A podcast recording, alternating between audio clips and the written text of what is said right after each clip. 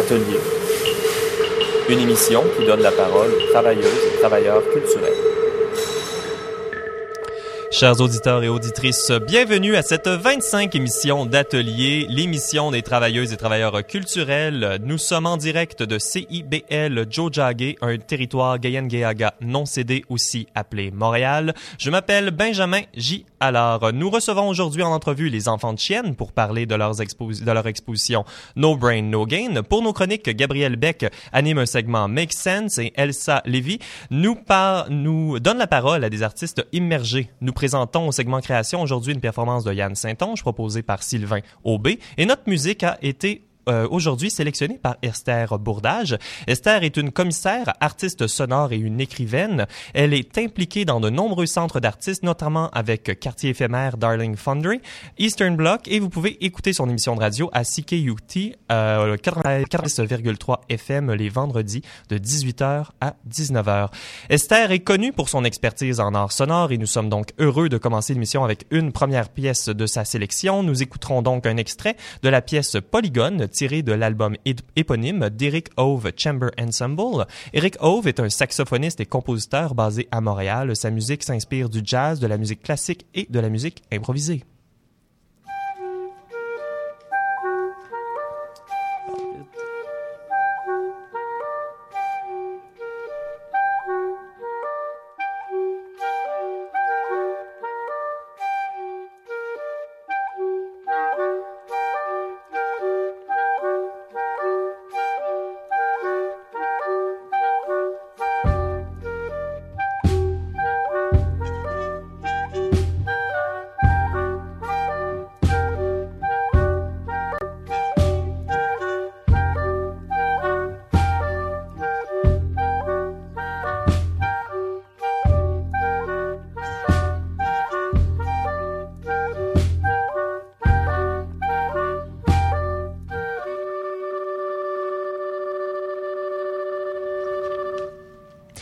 Vous êtes à l'écoute d'Atelier, l'émission qui fait résonner le monde de l'art actuel à Montréal. Je m'appelle Benjamin J. Allard et je reçois aujourd'hui en entrevue le collectif d'artistes Les Enfants de Chienne. Bonjour. Bonsoir. Hello. Bonsoir. Alors, le collectif tristement célèbre des Enfants de Chienne, vous avez pu voir leur travail au Musée des Beaux-Arts à Montréal ainsi qu'au Musée d'art contemporain de Montréal.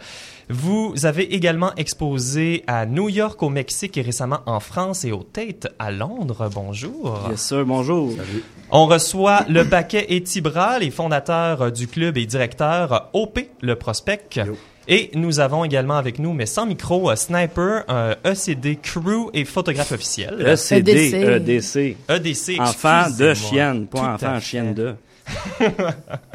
eh bien, justement, parlons des enfants de chienne. Est-ce que vous pouvez un peu situer pour nos auditeurs quelle serait l'esthétique des enfants de chienne? C'est la plus belle affaire que tu as jamais vue de ta vie. Fantastique. C'est merveilleux. Et euh, c'est une esthétique qui est également dans la provocation. Vous avez des codes visuels forts. Ah oui, oui, oui, oui, on est très fort. Euh, dans le fond, euh, tu nous vois arriver quand on est moins furtif. Des fois, on est plus furtif, tu ne nous vois pas arriver. Mais quand tu nous vois, tu es impressionné par notre stature et notre look d'enfer. Mm -hmm. vous avez une attitude décomplexée et vous avez également une performance qui mêle l'art et la vie. Qu'est-ce que ça vous permet de faire, ça? De l'art total. Yes. L'art total, c'est fucking fantastique. Mm -hmm. Est-ce que vous pouvez nous parler de votre intérêt dans la culture des motards? Euh, oui, ben en fait, euh, ce qui nous faisait triper là-dedans, c'était euh, l'idée de, de, de, liberté et euh, d'être, de faire ses propres lois, ses propres, propres règles. Uh -huh. Est-ce qu'il y a des rapprochements à faire avec l'art contemporain? Ben, Et oui, on a beaucoup de rapprochements avec l'art contemporain. Toujours protégé, bien sûr. Ah, toujours protégé, oui, tout à fait. Euh, donc, on pourrait parler justement du prétexte pour, qu'on a pour euh, qu'on a eu pour vous recevoir à l'émission. C'est votre exposition euh, et votre projet, même No Brain, No Gain. C'est une exposition qui sera présentée à la galerie Gamme et Daf un seul soir euh, seulement, le vendredi 25 janvier et le 26 sur rendez-vous seulement. Oui, pour les commissaires, les médias, le monde avec des, de l'argent. Les mm -hmm. Et Gamedaf est une galerie qui se spécialise dans les pratiques collectives et justement, No Brain No Gain, c'est un processus initiatique de l'un de vos prospects pour rentrer dans le groupe. Alors, euh, ça, c'est toi, ça, OP? Oui, euh, en gros. euh, ouais, c'est brain- lui, mais c'est correct. OP, euh, il est pas full patch encore. là. C'est un prospect. fait qu'il sait prendre sa place puis fermer sa gueule quand il faut. Mhm. Donc, euh, oui, c'est ça. No brain, no gain, tu disais? Oui, ben tout à fait. Ben, euh, euh, pouvez-vous nous en parler euh, un peu plus justement de c'est c'est quel genre de processus initiatique et dans quel contexte ça se situe? Absolument. Dans le fond, euh, l'exposition, en, en- entre autres, va être euh, de la documentation du processus hiérarchique et le rituel de passage dans les enfants de chienne, avec lequel on fait une réflexion sur le fait de faire sa maîtrise. Qu'est-ce que ça sert à faire une maîtrise en art? Puis euh, la- avoir le diplôme pour nous, c'est un peu comme avoir euh, nos patchs. euh, c'est euh, la sanctification de ton travail, le fait que le jury euh, te dit que c'est bon, là, tu peux, tu peux avoir des bourses à cette heure, continue ton beau travail. Mhm. Fait que c'est la même chose qu'on fait dans les enfants de chaîne aussi quand tu tes full patch, c'est parce que t'as- t'as- tu t'es prouvé, aux, aux gens qui, euh, qui détenaient le savoir. Ouais, c'est ça, de faire tes preuves en tant qu'artiste, nous, au sein de notre collectif, puis au sein, genre, tout artiste doit faire une maîtrise pour être un vrai artiste. Donc, euh, un Mhm. parallèle avec euh, l'académie. Donc la personne qui a fait ce euh, cette maîtrise là, c'est justement euh, Opi. Alors euh, quel genre de de de de, de projet de, de projet t'as eu la chance de faire euh?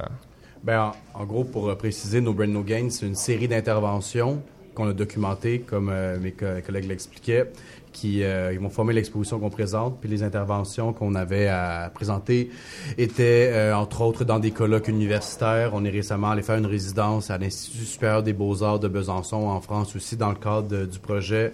Euh, on a fait le tour de plein de médias aussi à Montréal. Donc, c'est à travers toutes ces interventions-là qui euh, que se présentait finalement le projet initiative. Chris, il parle bien hein, quand même, on l'a bien dressé. Ben oui, mais félicitations.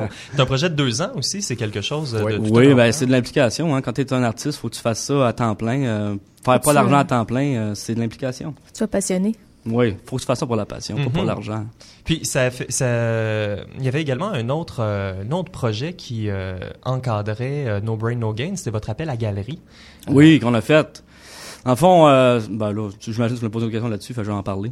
Oui, ben en, prépara- en, en préparation, en entrevue, on a décrit un peu euh, le rapport dysfonctionnel, le rapport de couple dysfonctionnel entre galerie et euh, collectif d'artistes ou même artistes. Donc, euh, peut-être juste parler davantage de que- en quoi ça consistait votre appel à galerie? Ouais, ouais, ben c'est ça. le- les artistes, les centres d'artistes, c'est rendu comme un vieux couple, tu sais. Puis euh, je pense qu'on a des mauvaises habitudes, euh, des attentes euh, plus d'un bord que de l'autre. Puis euh, nous, on s'est dit, on va aller en thérapie avec ça. On va faire un petit jeu. On va nous demander aux galeristes de nous envoyer leur dossier.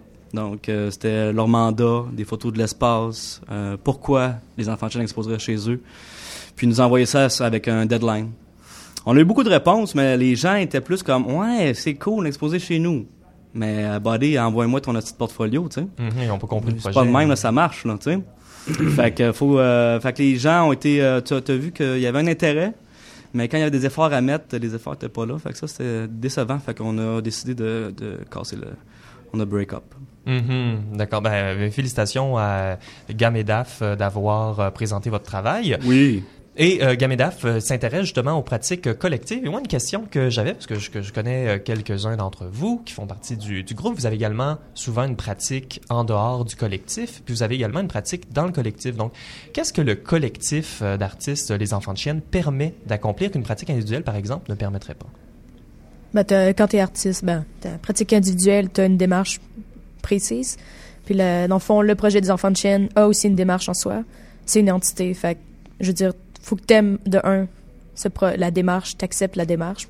Puis, ça te permet d'aller jouer dans d'autres, euh, un- ben, une autre esthétique, un autre, euh, une autre idée, un autre concept peut-être que tu vas pas nécessairement aborder dans ta pratique ou de cette manière-là. Donc, euh, ça, ça complète. Genre, si ça t'intéresse, c'est comme une autre pratique en soi, puis tu vas à fond dans ce projet-là. Aussi, l'union fait la force. sais, Puis nous, on a décidé justement de créer des nouvelles règles pour les nouveaux artistes. Puis euh, je pense que ça, ça dégaise. euh, On va dans des zones qui sont pas nécessairement confortables, mais à la gang, euh, ça se fait mieux.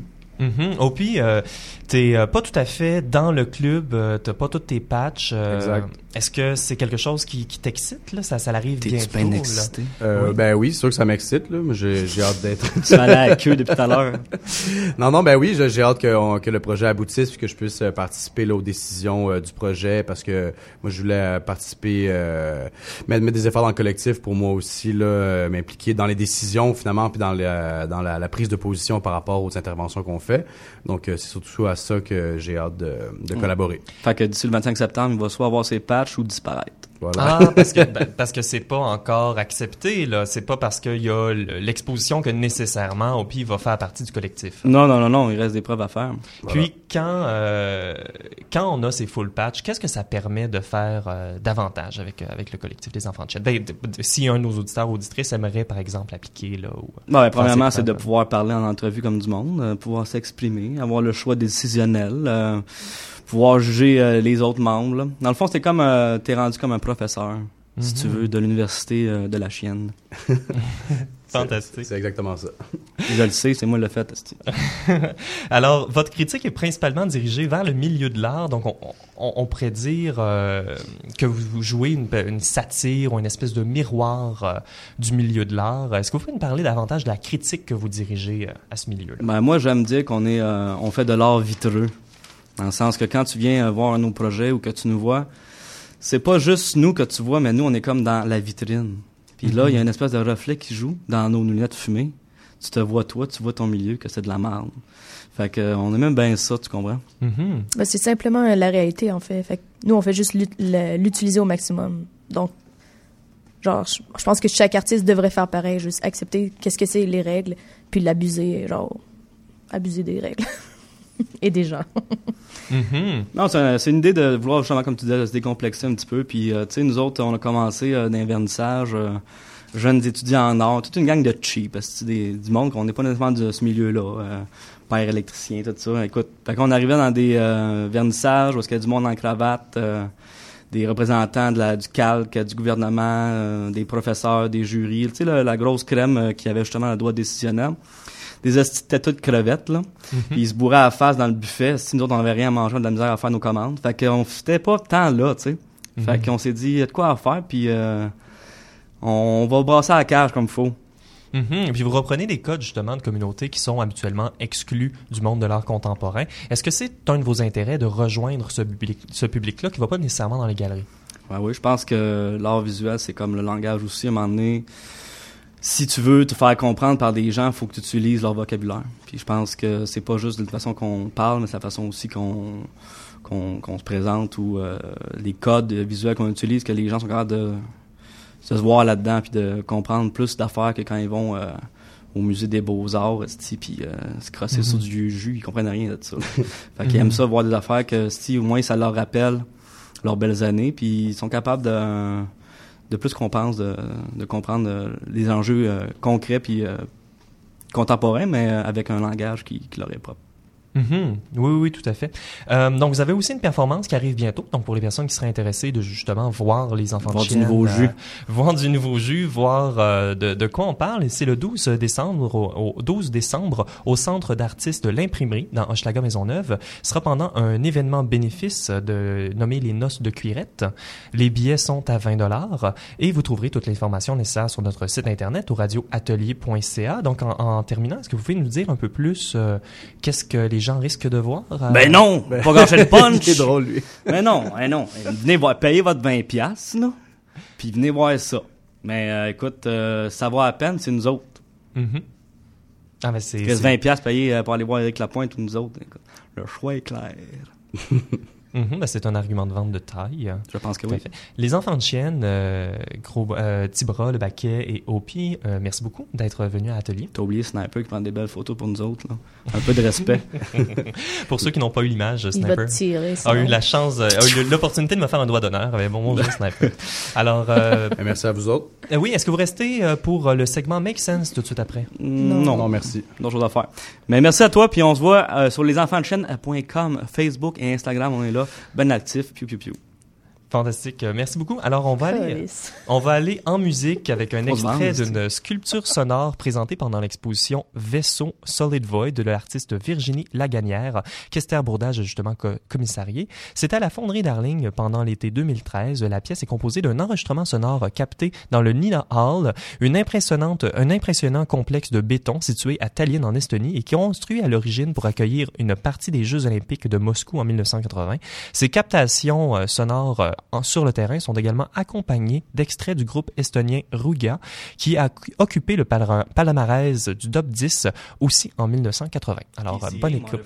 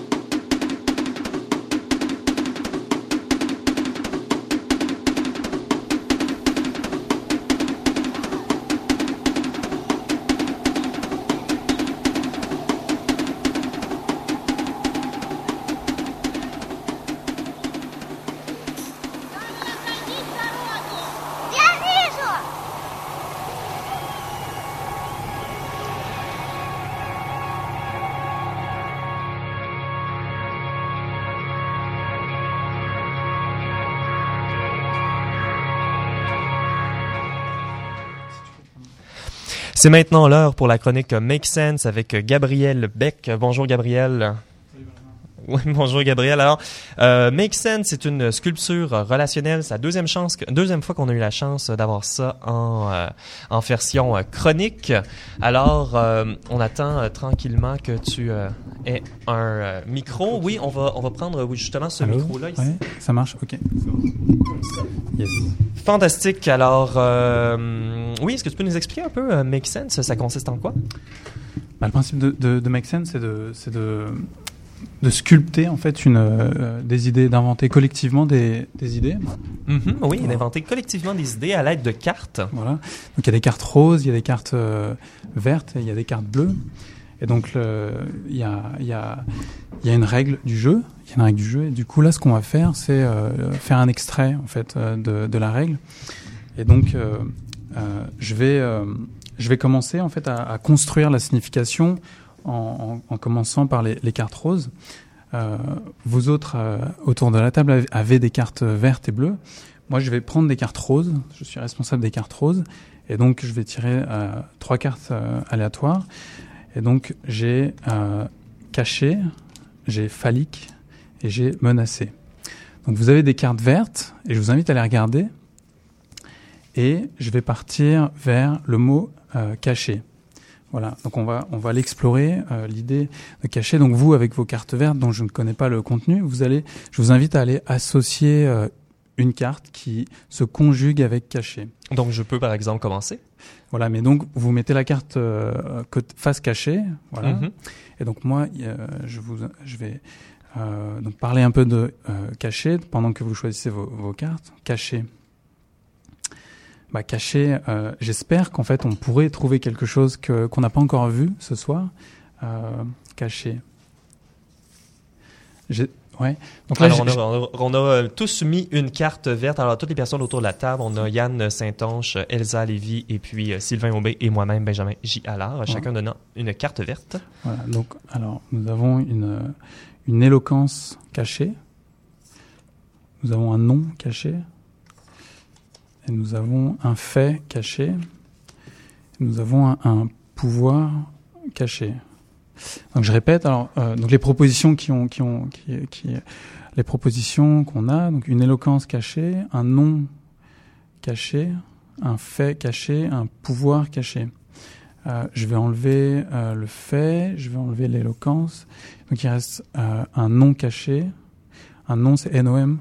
Un- et euh, je vais partir sur un nom caché. Voilà, j'ai- j'aime ça. Donc euh, je, je vous invite maintenant, ensemble, collectivement, à, à juste parler de qu'est-ce que, qu'est-ce, qu'est-ce que ça veut dire un nom caché. Un nom euh, NOM, euh, une identité cachée. euh, euh, moi, j'ai j'ai l'impression que, que moi, mon nom, Gabriel, euh, m'a Mhm. été, m'a été, euh, m'a été euh, donné. Je, je me demande euh, euh, si j'ai un nom caché, où est-ce que ça serait? Est-ce que pour vous, est-ce que, est-ce que, est-ce que ça vous parle, vous, l'idée d'un nom, une identité qui, qui serait cachée à l'intérieur de vous? Mais surtout dans le monde de l'art, c'est assez intéressant vu que tout est fait par rapport au nom. Le nom de l'artiste, le nom de le nom d'artiste, ouais. Mais qu'est-ce que ça veut dire s'il est caché, le nom? C'est-à-dire qu'il existe déjà, mais il est caché. En fait, il, il est, il est là, mais il n'est pas visible. Ben, c'est l'anonymat. Un pseudonyme. Un pseudonyme, on avait les enfants de Chienne avec nous juste avant. Mhm. Donc leur nom, euh, leur, leur, leur vrai nom sont d'une certaine manière cachés derrière ce Alors, pseudonyme. quel intérêt, du coup, alors Mhm. Euh, ben, de mettre en avant le, le travail du collectif. hein. Ouais, de se fondre dans un collectif. Et de laisser planer le mystère et parfois même des noms de plumes de permettre à plusieurs personnes d'écrire sous le même nom. Donc euh, c'est de- c'est des noms au pluriel qui sont cachés. Et parfois, ça fait venir le fantasme aussi. Genre, t'as tous les Banksy et tout ça qui ont des noms cachés. Et au final, les gens ont vraiment envie de savoir qui c'est. Parfois, on connaît la personne derrière le nom aussi, le pseudo. Mhm. Sylvain Aubé. Euh, Il y a également autre chose, moi, qui me vient à l'esprit avec euh, nom caché. euh, je tiens euh, ces euh, paroles de Walter Benjamin, notre grand ami philosophe, euh, qui se demandait un jour euh, si euh, c'était lui, Walter Benjamin, ou si en fait il était la personne que l'on nommait Walter Benjamin. Alors, est-ce que le nom est l'expression de notre identité ou est-ce que nous sommes une personne et que nous venons à être connaître par ce nom-là, mais qui est plutôt euh, euh, superficiel par rapport à, à qui on est? C'est le nom de notre personnage, notre personnalité publique. Ouais, ça me fait penser, euh, ça me fait penser à, à, à quelqu'un que j'ai rencontré aux États-Unis qui s'appelait Gunaway. Mhm. Et donc clairement, il, avait inventé son, son, son nom. Et, euh, et, et derrière cette invention, il y avait euh, bah, un parti euh, pris, po- presque politique, quoi. Euh. Donc, et, et c'est vrai que moi personnellement, c'est une question que je me pose. Est-ce que j'ai pas un nom qui est caché, qui euh, qui qui, euh, qui reflète qui je suis en fait euh, aujourd'hui? Mhm. Moi, ça me fait penser, en fait, Mhm. Oui, euh, Yann Saint-Onge. Euh, L'idée de nom caché me fait penser aux, aux œuvres anciennes qu'on voit dans les musées où c'est écrit juste artiste inconnu parce que l'œuvre est retrouvée. Il était connu à l'époque, mais aujourd'hui, l'œuvre qu'on a, on peut pas l'associer à un nom précis. Donc, c'est cette idée de, de nom caché, ben, il est caché par- parce que le public aujourd'hui ne peut pas savoir qui c'est, mais à, à l'époque de sa production, il était évidemment pas caché, le nom. Donc, ça, ça, je pense c'est intéressant aussi comme, comme autre forme que l'anonymat volontaire euh, Mhm. euh, et- ou du collectif. Un anonymat qui est imposé, soit par euh, la volonté d'iconoclaste à oublier la mémoire de certaines personnes ou simplement par le temps qui fait son œuvre. Exactement. Bah ouais? Est-ce que c'est le moment de... Pour De les passer- cartes de- bleues? Ouais, alors passons à la carte bleue alors pour pour pour euh, conclure un peu cette euh, cette euh, cette idée ou ce- cette signification. Donc euh, vous avez des cartes bleues euh, en main et donc je vous invite à aller choisir une carte bleue et à, à peaufiner un peu cette cette idée d'un nom euh, caché. Alors, les cartes que l'on donne à Gabriel, bien sûr, sous le couvert de l'anonymat. Voilà, donc je ne sais pas qui a mis quoi. Donc je les retourne et je les mélange. Et donc nous avons euh, rien de mieux qu'un nom caché. Nous avons jaloux d'un nom caché. Plus qu'un nom caché. Et un vide dans un nom caché. Oh, wow, c'est très, euh, très évocateur, euh, tout, euh, Ouais. toutes ces propositions. Euh, jaloux d'un nom caché. Hmm, comme, si, euh, comme si le fait d'avoir un nom caché, une identité cachée, pourrait provoquer de la jalousie. Hmm, Je l'écarte. Hmm. Euh, plus qu'un nom caché. Euh, plus qu'un nom caché. Rien de mieux qu'un nom caché. Ça me semble un peu facile. Un vide dans un nom caché, plus qu'un nom caché. Ok, je pars sur un plus qu'un nom caché. Voilà, plus qu'un nom caché. Qu'est-ce qu'il y a de, qu'est-ce qu'il y a de plus qu'un nom caché? Qu'est-ce qu'on pourrait, euh, qu'est-ce qu'on pourrait, euh, être- qu'est-ce qu'on pourrait. euh, Générer comme euh, signification avec ça? moi, j'irais vers la, la non-identité presque. Je sais pas comment dire. Ou plus qu'un nom caché, c'est un nom inventé, c'est un pseudonyme, c'est un nom qu'on a choisi pour soi-même. Mhm. Plus qu'un nom caché, quelque chose qui serait en, en surplus de, de ce, ce nom caché. euh. Il me semble qu'il y aurait quelque chose aussi du l'action elle-même est cachée. Donc, il y a plus que le nom, il y a l'action elle-même ou l'œuvre elle-même qui est cachée. Il y aurait comme euh, une œuvre que personne ne sait qu'elle existe parce que ni le nom ni l'œuvre est proposé publiquement, en fait. Mm-hmm. quelque chose qui n'a pas d'identité, euh, enfin quelque chose qui euh, une un nom caché, un nom qui, qui, est dissous, par exemple quelque chose qui appartiendrait à tout le monde, par, par exemple, un nom. Mm-hmm. Donc plus plus qu'un nom caché, c'est également la vie, l'œuvre. C'est déjà un nom commun? Un nom commun. Ah, Ça pourrait être un nom qui n'a pas percé dans le domaine de l'art et qu'on qu'on retrouve dans nos archives ou, 20 ans plus tard. Ou encore euh, le nom euh, d'un inventeur euh, ayant été tellement, ayant fait une réussite tellement grande que son nom est donné à son invention et sa personnalité et, et toute toute sa vie se cache et son nom propre devient un nom commun et ensuite c'est plus que simplement le nom qui est caché derrière cette réussite mais bien toute sa vie. Comme Monsieur Guillotine. oui. Un homme sensible une belle, belle manière, euh, oui, de, de, de, rapporter ça. Ce serait un bel exemple. Bah merci là. Donc on, a, on, a, fini, on a fait, on a, on a construit cette signification plus qu'un nom caché. Et c'était pour euh, la chronique euh, Make Sense. Gabriel Beck, merci. Et Yann Saint-Onge, Elsa Lévy et Sylvain Aubé, merci beaucoup de votre participation. C'est toutes des personnes que nous allons retrouver dans le deuxième segment de l'émission avec la chronique sur les artistes immergés et le segment création.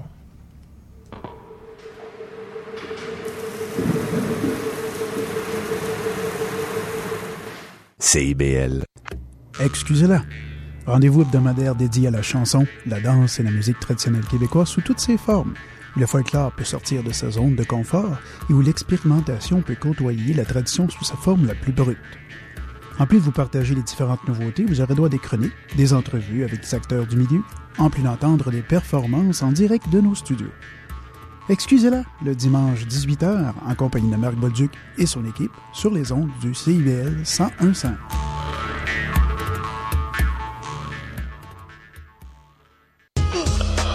Dans Au pied du lit, on apprend, on rigole, on se culture. On a quoi C'est pas comme ça qu'on dit, non? C'est cool d'avoir les gens dans sa poche, mais être dans la poche des gens, là, moi, là, j'ai envie d'être dans toutes les poches. T'es dans, t'es dans les miennes, en tout cas. Magali, Caroline, tout le monde autour de cette table. Alexandra qui vient de nous rejoindre, fan aussi. Le magazine culturel pas tout à fait comme les autres, c'est tous les samedis matins, de 10h à midi à CIBL.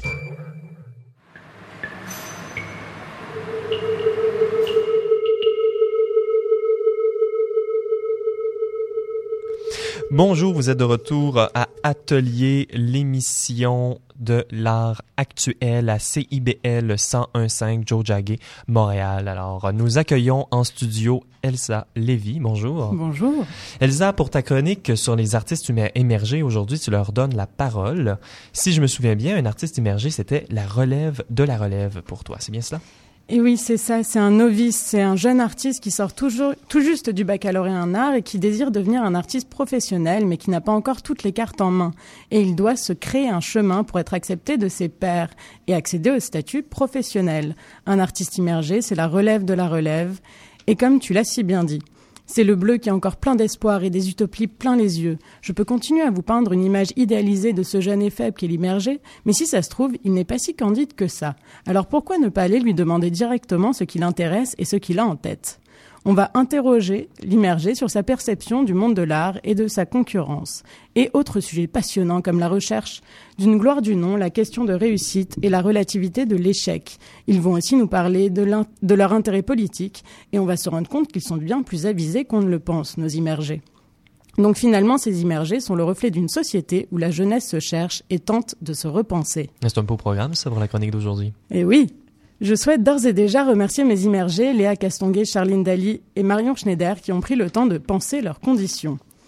Alors j'ai d'abord commencé par leur poser une question qui, qui pourrait sembler simple et qui est bien plus complexe qu'il n'y paraît. Je leur ai tout simplement demandé c'est quoi un artiste et quel est le rôle qu'il a à jouer dans la société? Sous ces airs candides, cette question permet de prendre la température, d'exposer une manière de voir l'art qui n'a pas toujours été perçue de la même manière. Tu vas comprendre. Mhm. À la question c'est quoi un ou une artiste, on se rend compte que chacun y trouve sa définition. Marion me décrit l'artiste comme un ou une philosophe qui tente d'appliquer ses réflexions au monde concret. Quand elle parle de philosophie concrète, ce qu'elle veut dire, c'est que l'artiste tente de réfléchir au monde qui l'entoure. Ainsi, l'art devient un vecteur, un moyen de tenter de répondre aux différentes problématiques que l'artiste va questionner. L'œuvre permet d'évoquer et de faire part de ses questionnements aux autres. Les autres étant les spectateurs, évidemment. Mhm, évidemment. Elle ajoute que, pour elle, l'art a des vertus thérapeutiques. Cela rejoint la réponse de Léa, pour qui le rôle de l'artiste est de démontrer qu'il est encore possible de vivre, de prendre le temps. Charline renchérit en me disant que l'artiste a le rôle de reconnecter la population à son imaginaire, au rêve, à une dimension poétique et philosophique qui pour faire réfléchir et apporter un nouveau regard sur le monde. Tu avais eu la chance euh, d'avoir une belle brochette d'artistes avec des perspectives assez différentes. Oui, c'est pour ça que je les ai choisis. et c'est intéressant parce que si on y réfléchit, toutes ces réponses tournent autour des mêmes problématiques qu'on pourrait résumer en une phrase. Apprendre, apprendre le temps de penser le monde. Cette vision de l'art est extrêmement belle et contraste avec les nombreuses peurs qui paralysent nos immergés. En effet, si pour Léa, un artiste immergé a pour rôle de repenser et de remettre en question le monde de l'art tant qu'il le peut, et ce, avant d'être un artiste professionnel confortablement assis dans son fauteuil rembourré, elle m'avoue que le réel problème de l'artiste immergé, c'est qu'il se remet constamment en question ce qui se vérifie avec la vision de Marion, pour qui être immergé, c'est devoir constamment faire ses preuves, tenter de s'inscrire dans un monde de l'art préexistant, tout en essayant de ne pas oublier sa pratique au profit de ses stages. En cela, je leur ai demandé quelles étaient leurs peurs. Elles m'ont toutes les deux donné des réponses similaires. L'une d'entre elles m'a dit que sa plus grande peur est d'avoir trop peur et de rester paralysée par elle, quand l'autre m'a tout simplement répondu que sa peur, c'est d'être une artiste. En effet, Léa ajoute qu'un artiste de nos jours, c'est être un parmi tant d'autres. Suite à quoi, je leur ai posé la question de la concurrence. En effet, est-ce qu'elles considèrent les autres immergés comme des concurrents ou les voient-elles comme des aides, des complices potentiels? Marion préfère penser à la collaboration quand on lui parle de concurrence, et cette manière de penser semble être assez commune aux immergés. En effet, si l'adage dit que le nombre fait la force, l'immergé aussi. Elle me dit qu'elle considère la collaboration comme une idée beaucoup plus prolifique et stratégique que la peur de l'autre. Elle rajoute que ce n'est pas uniquement de la naïveté, mais une quête d'idéalisme. Oui, et d'ailleurs, s'il y a concurrence, il y a désir de réussir, non? Et oui, exactement. Et souvent, dans le milieu de l'art, cette réussite est synonyme de non. En effet, si vous réussissez, c'est que les gens connaissent votre nom, non? Mhm, Comme on disait tout à l'heure. Oui, exactement. mais Léa me dit que pas seulement. Elle me dit que l'artiste n'est plus seulement à la recherche d'une gloire du nom, mais qu'il recherche aussi à repenser le monde. Mais bon, que l'un n'empêche pas l'autre. Elle ajoute que même si cela est toujours bénéfique de sentir que l'on est apprécié parce que cela aide à alimenter la confiance en ce qu'on fait, mhm. dans une certaine mesure, être à la recherche d'une gloire du nom, c'est pas très très sain. Non, surtout si on est fixé à ça, euh, mais c'est aussi synonyme de réussite habituellement quand on reconnaît notre nom. Et oui, et là la question demeure, si on ne recherche pas ce nom, n'a-t-on pas peur de ne pas réussir? Je me tourne ici vers la très philosophe Marion qui nous dira qu'il est très sain d'avoir peur et de ne et d'avoir peur de ne pas réussir et que souvent quand on est face à un projet et qu'on ressent de la peur et du défi, il faut en lire les signes que ça en vaut la peine. Elle pense sincèrement que pour se dire je veux être un artiste professionnel et je veux faire ça de ma vie, il ne faut pas trop penser à l'idée de réussite, parce que si on pense trop à cette notion, on se rend vite compte qu'il y a trop d'obstacles qui se mettent sur votre chemin, et cela commence à faire trop peur. Alors, elle trouve que ce qu'il faut, c'est vraiment ressentir le besoin de faire de l'art, que si l'on se sent à sa place dans ce milieu et pas ailleurs, on se rend compte que les portes s'ouvrent. Il faut juste ne pas abandonner, se faire confiance et s'ouvrir aux autres, en essayant de ne pas trop penser aux notions de réussite ou d'échec. Facile à dire, mais pas toujours simple à réaliser.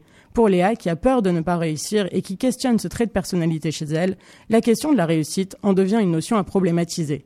Qu'est-ce que ça implique la, réussite? Je vous laisse y réfléchir. Mm-hmm. non, vraiment pas facile comme question. Et puis, euh, justement, tu euh, disais qu'être artiste, euh, un, des, un des rôles des, artistes immergés, c'était de penser le monde qui nous entoure et d'appliquer ces réflexions-là, justement, au monde concret, faire des œuvres qui peut en, qui peut en les commenter. donc, est-ce qu'il est a dit ce qu'ils font, ces artistes-là? Est-ce qu'il y a des enjeux majeurs qui les intéressent? Bah oui, il semblerait que les jeunes immergés s'engagent dans des causes qui leur semblent importantes. Il faut d'ailleurs ajouter qu'elles m'ont toutes dit trouver urgent dans leur relation au monde de vivre leur engagement non pas uniquement dans le cadre de leur vie artistique, publique, mais aussi privée. Marion nous dit qu'il ne faut pas seulement subir les politiques, qu'il faut aussi apprendre à devenir acteur et actrice. Pour elle, la politique ne devrait pas être une profession, elle devrait intéresser tout le monde car tout est politique. Selon elle, il faudrait que les artistes se pensent comme des acteurs politiques, aussi bien dans leur pratique, mais au sein même de leur vie personnelle, au quotidien, dans leurs choix, leurs actions, pour ne pas rester spectateurs. Nos immergés semblent d'ailleurs très sensibles aux questions environnementales auxquels ils, sont ils ont souvent fait allusion euh, quand je leur ai posé des questions. Mhm. Charline, par exemple, m'a dit chercher à développer un esprit critique par le biais de lecture et de discussion tout en réalisant des actions concrètes. Elle essaye, par exemple, de réduire au maximum sa production de déchets et d'encourager les producteurs locaux autant que possible, dans le cadre de son quotidien. Mais ces questions environnementales semblent ne pas se cantonner au domaine privé. Léa est carrément allée jusqu'à repenser sa pratique artistique en fonction de l'urgence climatique et des problèmes environnementaux. Il lui semblait nécessaire de revoir sa création afin qu'elle soit en accord avec une éthique environnementale qu'elle prône. Et c'est en cela qu'elle s'intéresse énormément au rôle des artistes et des institutions d'art par rapport à cette crise. Donc voilà, je viens de te faire une petite perspective de ce que nos immergés ont en tête. Merci beaucoup, Elsa Lévy.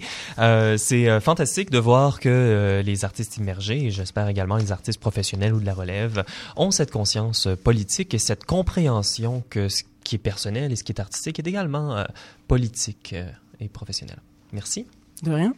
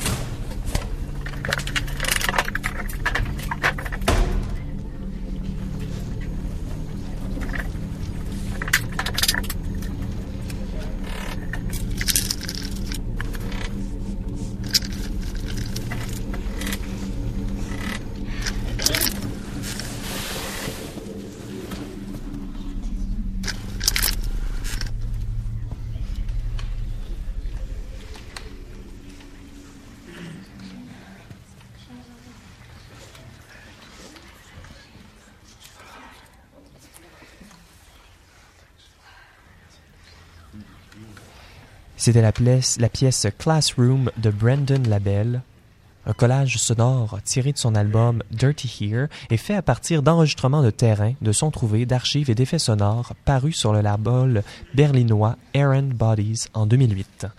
C'est maintenant le moment d'accueillir notre segment création pour aujourd'hui. Alors, nous recevons l'artiste, poète, performeur, spécialiste en rien, mais doctorant en sémiologie à l'UCAM Yann Saint-Onge. Bonjour, Yann, ça va bien? oui, ça va toujours bien. Alors euh, Yann, euh, la performance que tu vas faire a été proposée par euh, notre chroniqueur en art sonore Sylvain Aubé. Merci Sylvain qui est également avec nous pour la conversation. Plaisir. Yann, tu présentes ton travail sous forme d'exposition, de projection, de performance de texte ou d'œuvres sonores. Nous pouvons te lire dans les revues Jet d'encre, Main blanche, Lapsus et plusieurs autres. Aujourd'hui, ta performance euh, entremêle la poésie sonore et la lecture. Est-ce que tu peux nous en glisser un mot avant de commencer? Ben, en fait, euh, mon travail, c'est souvent de la poésie performance. Là, comme c'est pour la radio, je l'ai plus pensé en termes sonores, donc c'est euh, de la poésie sonore. Le principe de la poésie sonore, peut-être qu'on y reviendra dans la discussion après, mm-hmm. mais euh, pour les gens qui connaissent pas, c'est de travailler le son, donc au-delà des syllabes, des mots eux-mêmes, d'utiliser tout ce qui passe par l'appareil phonatoire humain pour faire de la poésie, donc avec des sons. Fantastique. Est-ce que tu as autre chose à ajouter avant de commencer la, la performance? Non, il y a deux textes différents. Il y en a un qui mhm. s'intitule euh, La grosse bagnole et euh, Cela s'en va. Donc, euh, je vais enchaîner, vous allez voir. Fantastique, le micro est à toi. Dans la rue se trouve une grosse bagnole. Une grosse, grosse bagnole dans la rue, juste là, oui, là, dans la rue, se trouve une grosse bagnole à l'arrêt, cette grosse bagnole se trouve à quelques centimètres du trottoir, du trottoir étroit de la rue. Celle juste là. Vous la voyez, la rue dans laquelle une grosse bagnole à l'arrêt se réchauffe sous le soleil, sous la lumière du printemps, ça crée un effet de serre. Dans la grosse bagnole, il fait chaud très chaud dans la grosse bagnole, l'air est brûlant. Dans l'habitacle, c'est un peu les tropiques. Sentez-vous l'air salin de la mer dans la grosse bagnole? Il n'y a personne au volant de la grosse bagnole. La grosse bagnole immensément vide à l'exception du chien qui se repose sur la banquette arrière. Il est allongé, le chien. Le gentil chien noir dans la grosse bagnole sort sa langue car il a chaud, le chien noir tout seul dans la grosse bagnole dans la rue étroite. Juste là, ça se voit qu'il s'ennuie, le chien noir dans la serre, dans la serre mobile, dans la grosse bagnole à l'arrêt, le chien a chaud à cause de l'effet de serre, le chien temps, se morfond, de s'ennuyer trop et de suffoquer autant, le chien se meurt à petit feu dans la grosse bagnole.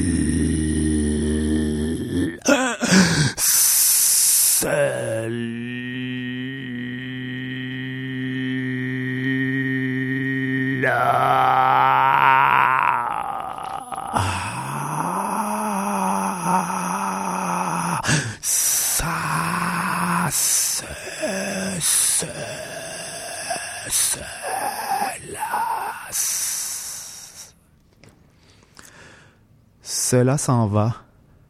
Cela s'en va, c'est lancé. Ça va comme ça coule et ça suit. Le courant de ceci s'envole.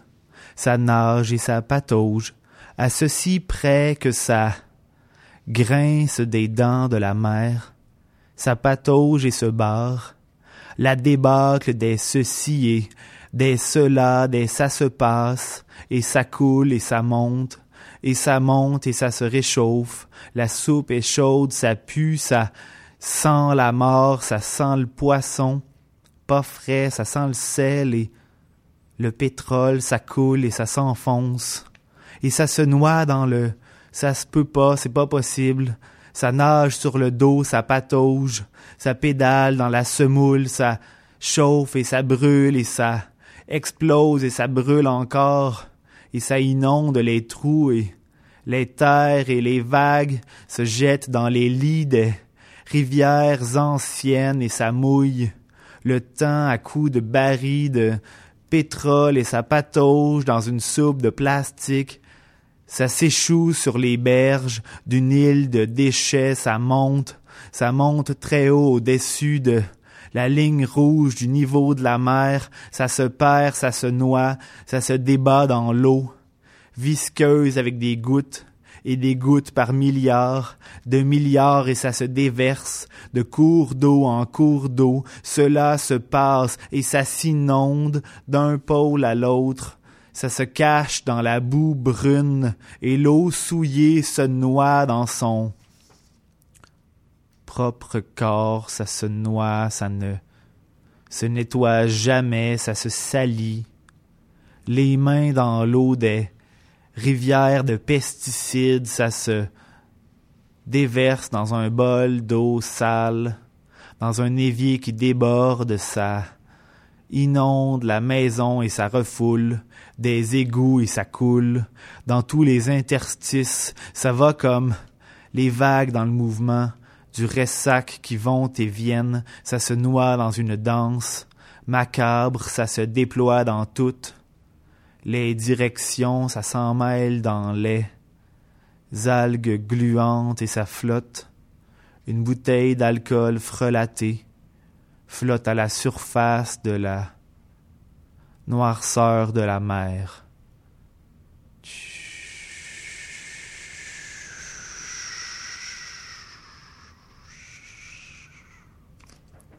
Yann Saint-Onge, merci beaucoup pour cette lecture euh, qui euh, lie la poésie à la performance. Euh, merci. Alors, parlons-en, parlons-en. On autour de la table Sylvain Aubé, mais également Gabriel Beck et Elsa Lévy qui sont restés. Moi, j'ai une première question. D'abord, le texte, ton texte, ton, ton langage poétique a plusieurs influences. On a parlé justement de la poésie sonore et, tout ça. Alors, quel genre de langage poétique tentes-tu de développer? Euh, est-ce que est-ce que tu as euh, une recherche consciente? Il y a différents niveaux de langage, par exemple.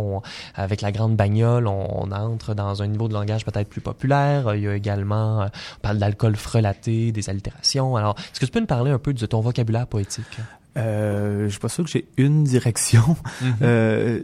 j'ai un intérêt par mon intérêt pour la poésie sonore, je pense que le choix des mots est aussi beaucoup lié au son des mots. Mm-hmm. euh, et le sémioticien en moi fait en sorte que je m'intéresse aussi à la signification que ça peut potentiellement provoquer euh, dans le choix des mots. Euh, sinon, le, le, langage que j'utilise est aussi beaucoup euh, à la fois euh, comment tirer du langage dans la vie de tous les jours et en même temps euh, comment avoir toujours conscience qu'une écriture littéraire, c'est toujours une construction aussi, et donc c'est un peu en équilibre entre un langage plus parlé et euh, un langage plus écrit, on va dire. Mm-hmm. Oui, Yann, j'ai eu la chance de devoir performer et puis euh, ben, j'ai vu toutes sortes de choses. On a vu des, des confettis volés, euh, tu faisais des push-ups sur scène. Donc peut-être que tu peux nous parler du côté de performance. Il y avait un aspect physique là, dans ce que tu faisais euh, live qu'on voit pas ici à la radio. Ouais, ouais. Euh, le travail physique, il y a à la fois une volonté de faire une certaine mise à l'épreuve. Euh, puis en même temps, j'ai un côté un peu absurde qui fait que des fois mes propres mises à l'épreuve sont plus ridicules que réellement dangereuses, ce qui existe aussi en performance, le, le, danger, les, les, vraies prises de risques. Euh, alors que là, je suis un peu dans, à la fois dans une confrontation aux limites, euh, entre autres quand j'étais euh, quand je terminais mes études de deuxième cycle au Beaux-Arts à Marseille, je faisais de la poésie en tournant sur moi-même, en m'étourdissant, et c'était des textes bilingues français-anglais, donc c'était vraiment pour m'étourdir moi-même et exiger aussi du public d'être euh, hyper attentif pour comprendre ce qui se passe. Donc cette limite-là physique influençait le texte à la fois dans l'écriture, mais aussi, surtout, dans comment j'arrivais à le rendre à l'oral et comment les gens arrivaient ou pas à bien entendre le poème, en fait. Mm-hmm. Oui, tout à fait. Et puis justement, euh, est-ce que tu publies également? Donc, euh, est-ce que tu peux nous parler de ton approche différente euh, pour un texte qui est euh, fait pour être lu sur une page imprimée et un texte qui est fait pour être entendu? Hum, je ne sais pas si je fais une grande différence ou en, pas en strict. je pense qu'il y a des textes qui, en performance, peuvent fonctionner à l'écrit. Effectivement, qu'il y a des textes écrits que je sais très bien que je ne vais pas arriver à les rendre en performance. Donc, dans ce cas-là, clairement, ça reste du texte écrit. Mais en général, comme je travaille tellement la performance, euh, j'écris en fonction de la performance beaucoup, donc mes textes sont aussi euh, extrêmement ancrés dans, dans, ce rapport-là au dire, au faire, à la répétition, euh, au, au, flux aussi. Je travaille beaucoup sans mm-hmm. ponctuation pour justement cette espèce de flux en performance. On l'a vu surtout dans le deuxième texte où il y avait une attente des mots qui allaient arriver, des répétitions. Oui, la répétition, oui, mais là, il y avait quand même des coupures plus, plus, ou moins versifiées quand même qui, qui font que je je m'arrêtais euh, justement mhm. après un et puis qu'on attend toujours la suite. Donc c'est cette espèce de jeu euh, d'attente de ce qui suit en fait tout le temps. Je te relance sur ta mention du sémiotique. Donc tu as, une carrière académique en cours, tu fais un doctorat en ce moment. Est-ce que tu peux nous en parler davantage? Puis peut-être voir dans, dans, quel milieu ça s'inscrit, ce que tu fais aussi comme poésie performance? S'il y a d'autres gens qui sont là.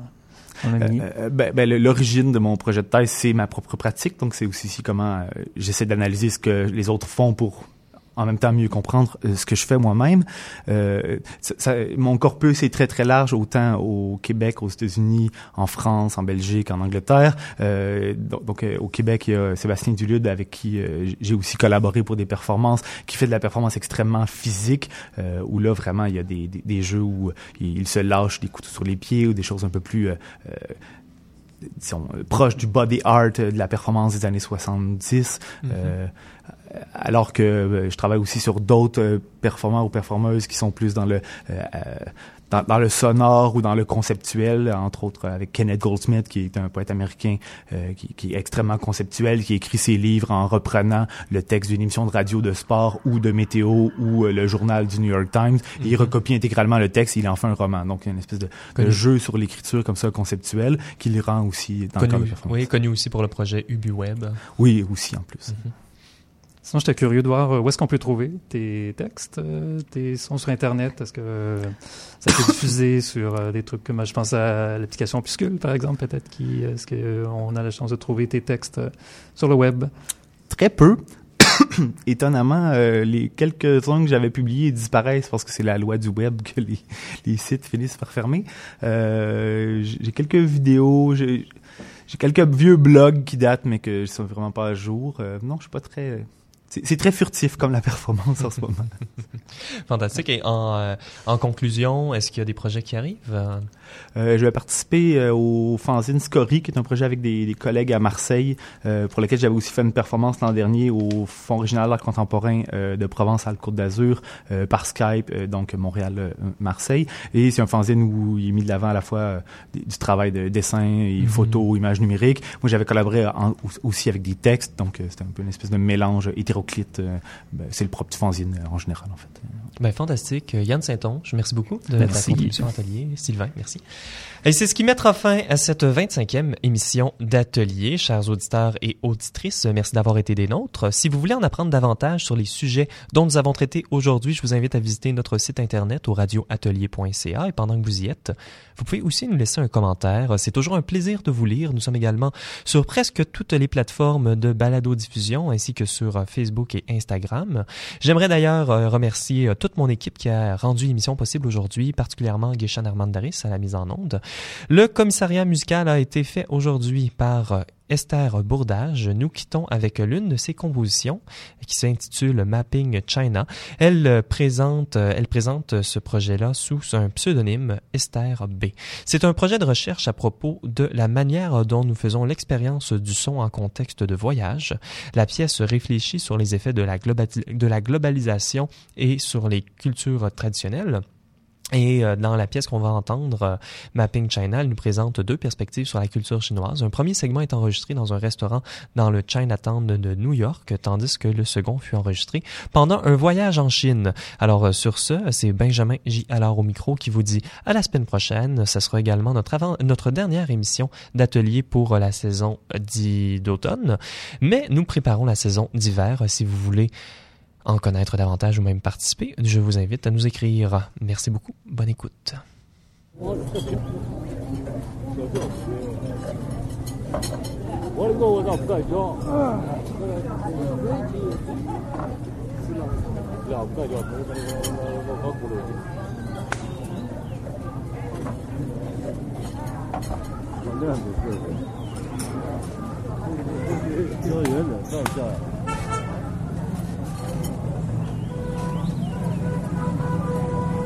要不芝麻酱吧？知道今天表演活了没什么，明天看看。